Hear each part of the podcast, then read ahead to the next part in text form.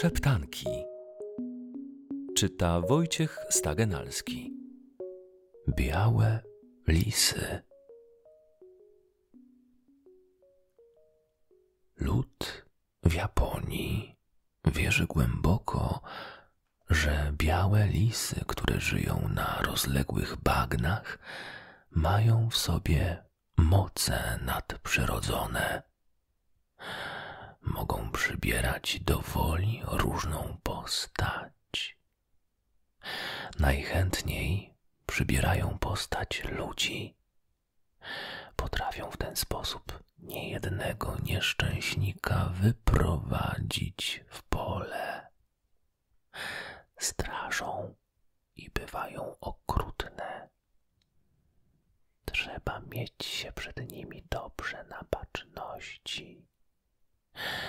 W nocy każdy chętnie omija trzęsawiska, aby nie spotkać owych czarodziejskich lisów.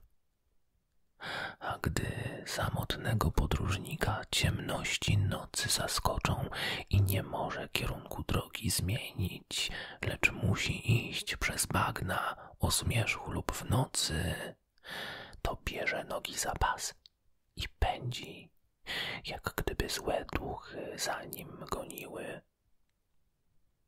Tak przybywa zadyszany do najbliższej wioski, a chociaż mu lisy po drodze nic złego nie wyrządziły, to opowiada przynajmniej, że słyszał wyraźnie w oddali ich złośliwe szczekanie, które brzmiało jak śmiech szyderczy.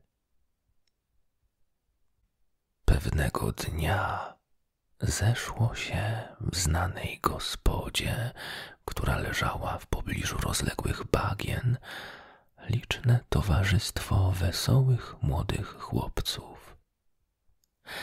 Byli to studenci ze stolicy, którzy znużeni gorliwą nauką zapragnęli się nieco zabawić przy kieliszku i śpiewie.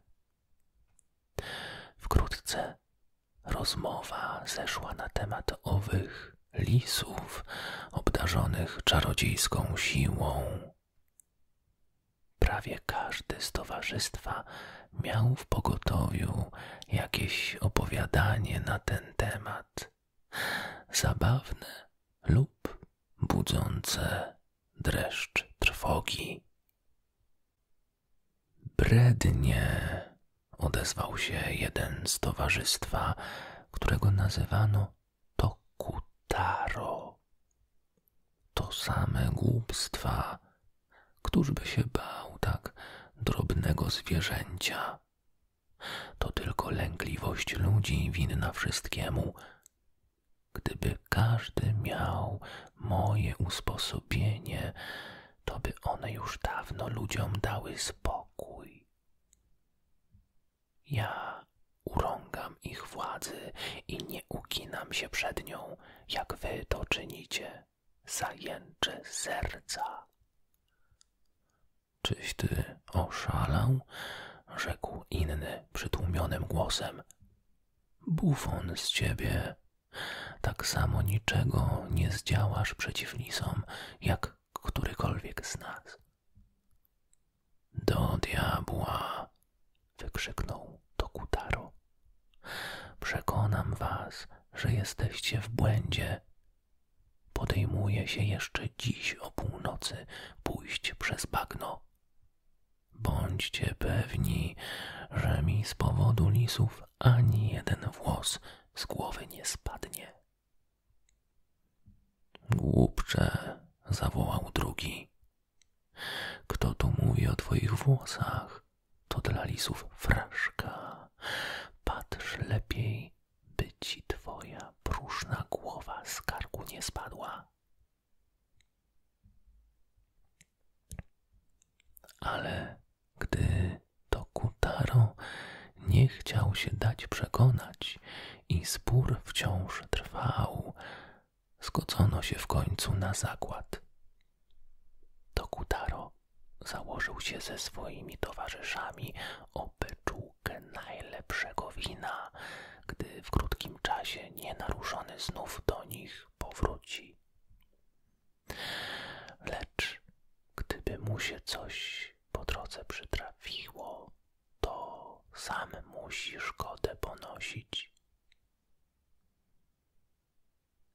Gdy na zegarze wybiła północ, Tokutarō ku wielkiemu zdziwieniu biesiadników raźnym krokiem podążył w kierunku bagna. Śmiało i z zimną krwią szedł on naprzód szybkim krokiem, ale ledwie zbliżył się do gęstego zarośla, ujrzał, jak mała postać przemknęła wśród gęstwiny. Czy to był biały lis? Księżyc w pełni rzucał swe blade światło. Wiatr stawał się mocniejszy, ale to nie powstrzymało śmiałego młodzieńca. Noc nie była dla niego straszniejsza aniżeli biały dzień.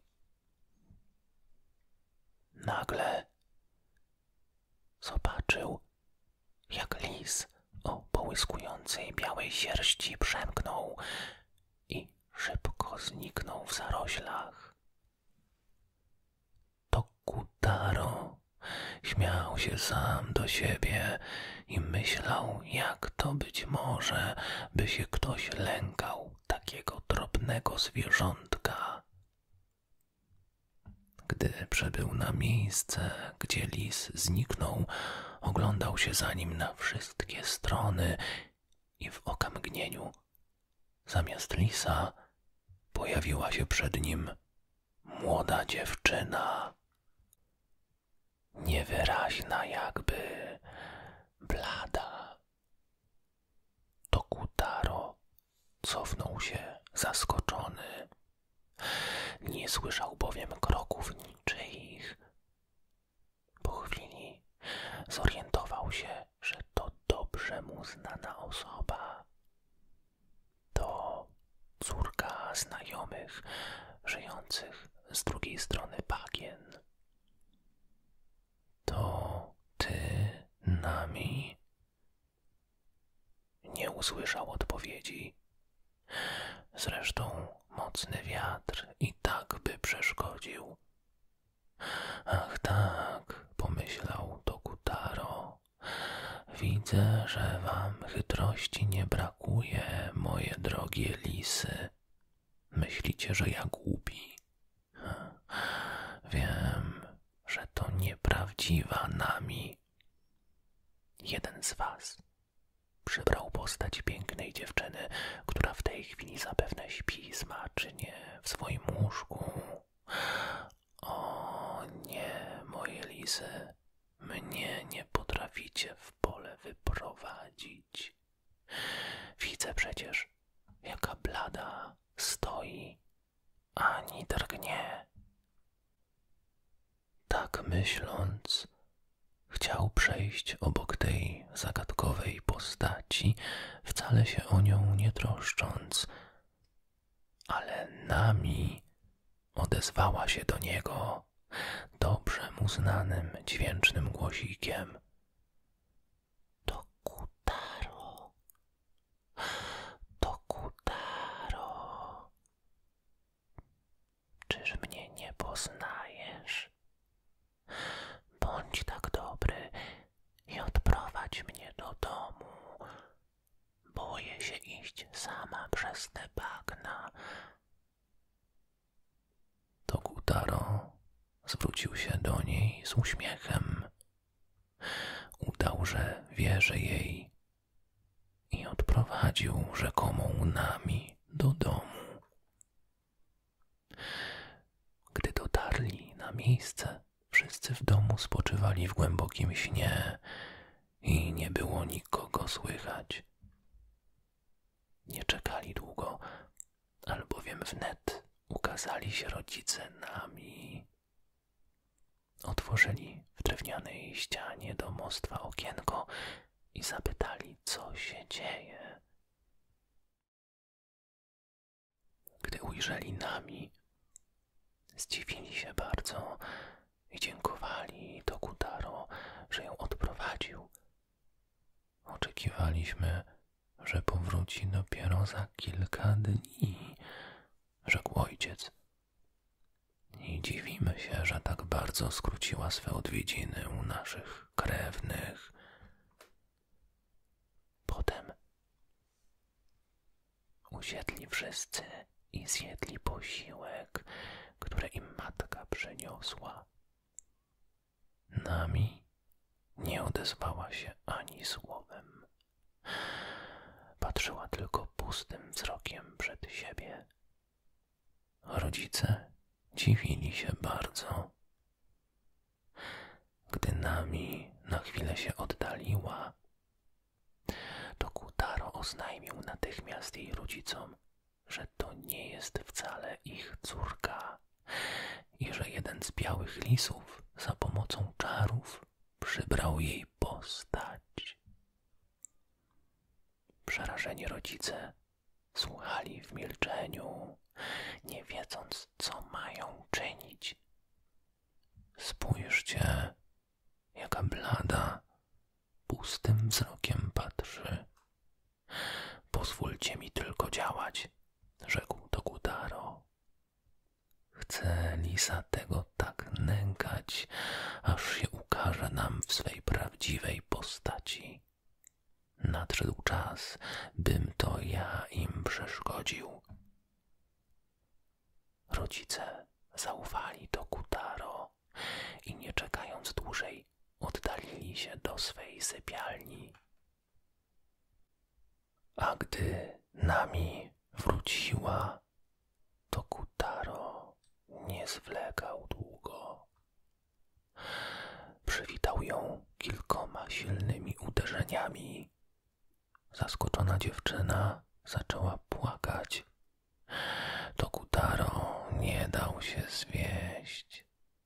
Pochwyciwszy ją za szyję, ścisnął mocno za gardło i dusił. Mimo to żaden lis się nie ukazywał. Tokutarō jednak coraz mocniej dusił, a gdy poczuł, że dziewczyna opada z sił, wypuścił ją ze swych rąk. Za późno. Nami upadła bez życia na ziemię. Gdyby w istocie lis wcielił się w postać młodej dziewczyny, musiałoby jej ciało przemienić się na powrót w lisa, gdyż ze śmiercią kończą się wszelkie czary. Złudzenie staje się niemożliwe i rzeczywistość powraca do swoich praw. Tokutarō i rodzice dziewczyny byli przerażeni, widząc, że ciało zmarłej zachowuje postać ich córki Nami, a żadnego lisa nie było widać. A później ogarnął ojca i matkę gniew nie do opisania i opłakiwali boleśnie śmierć biednej dziewczyny. Zapłacisz nam za to, wołali do Tokutarō, który stał blady i skamieniały. Cóż ci uczyniło nasze niewinne dziecko, że się pozbawił życia, a nam opowiedział bajkę, w którą my naiwnie uwierzyliśmy. To mówiąc, chwycili go i przywiązali do potężnego słupa, na którym się dom wspierał. Tokutarō widział śmierć bliską, a nie miał odwagi prosić o wybaczenie, bo i czegoż innego mógł się spodziewać od nieszczęśliwych rodziców, jakże zechcą pomścić krwawo śmierć dziecka na winowajcy. No, jak przeklinał teraz swój nierozsądny upór, którego zawiódł na te przeklęte bagna. nie został w gronie przyjaciół, którzy siedzieli przy wesołej uczcie i czekali na jego powrót. Nigdy mnie już nie zobaczą, szepnął sam do siebie. A gdy ojciec zamordowanej Nami powrócił do pokoju, niosąc długi miecz w dłoni, zamknął oczy i czekał w milczeniu na cios śmiertelny. I już czuł blisko siebie zabójcze narzędzie. Włos mu się jeżył z przerażenia. Wtem usłyszeli nagle silne uderzenia z zewnątrz i głośne wołanie, by otworzono drzwi. Rozjuszony starzec wstrzymał się w swoim krwawym zamiarze i rozkazał żonie drzwi otworzyć. Do izby wszedł kapłan, a widząc starca z mieczem obok młodzieńca przywiązanego do słupa, kazał opowiedzieć, za jaką winę młody człowiek ma ponieść karę śmierci. Rodzice opowiedzieli mu ze łzami w oczach, co się wydarzyło, a jako dowód pokazali mu ciało biednej dziewczyny. Słuszny jest wasz gniew i żal, rzekł im na to kapłan poważnie, ale cóż wam po śmierci tego młodzieńca? Wszak ona wam nie wróci, waszego dziecka. Ukażcie go w inny sposób. Wiadomo wam zapewne, że nasz Kościół nie ma nigdy za wiele sług bożych. Tokutarō jest człowiekiem zdrowym, silnym i wykształconym. Będzie prawdziwą ozdobą naszego świętego zakonu. Oddajcie mi go i zaniechajcie zemsty. Rodzice słuchali uważnie słów kapłana. Widzieli, że w istocie lepiej jest posłuchać jego rady, bo i cóż by im przyszło ze śmierci tego człowieka. A więc niech zostanie przy życiu, rzekł przygnębiony ojciec. Niech żyje niegodziwiec. Niech dożyje późnej starości i niech się modli o przebaczenie za straszną zbrodnię, którą popełnił. Tokutarō, któremu rozcięto więzy, na wpół przytomny podszedł do kapłana, który udzielił mu błogosławieństwa.